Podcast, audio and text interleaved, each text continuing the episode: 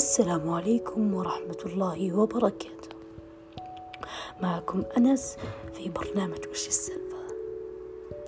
اليوم بهذه الحلقة راح نعرف عن البرنامج، وش فكرته، وش يعني الوقت، والأشياء اللي راح نتكلم عنها. ويلا بسم الله نبدأ.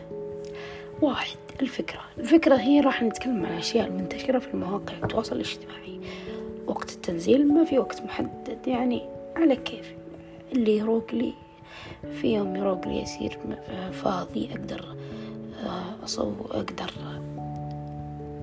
أصور وأنزل لكم البوكس.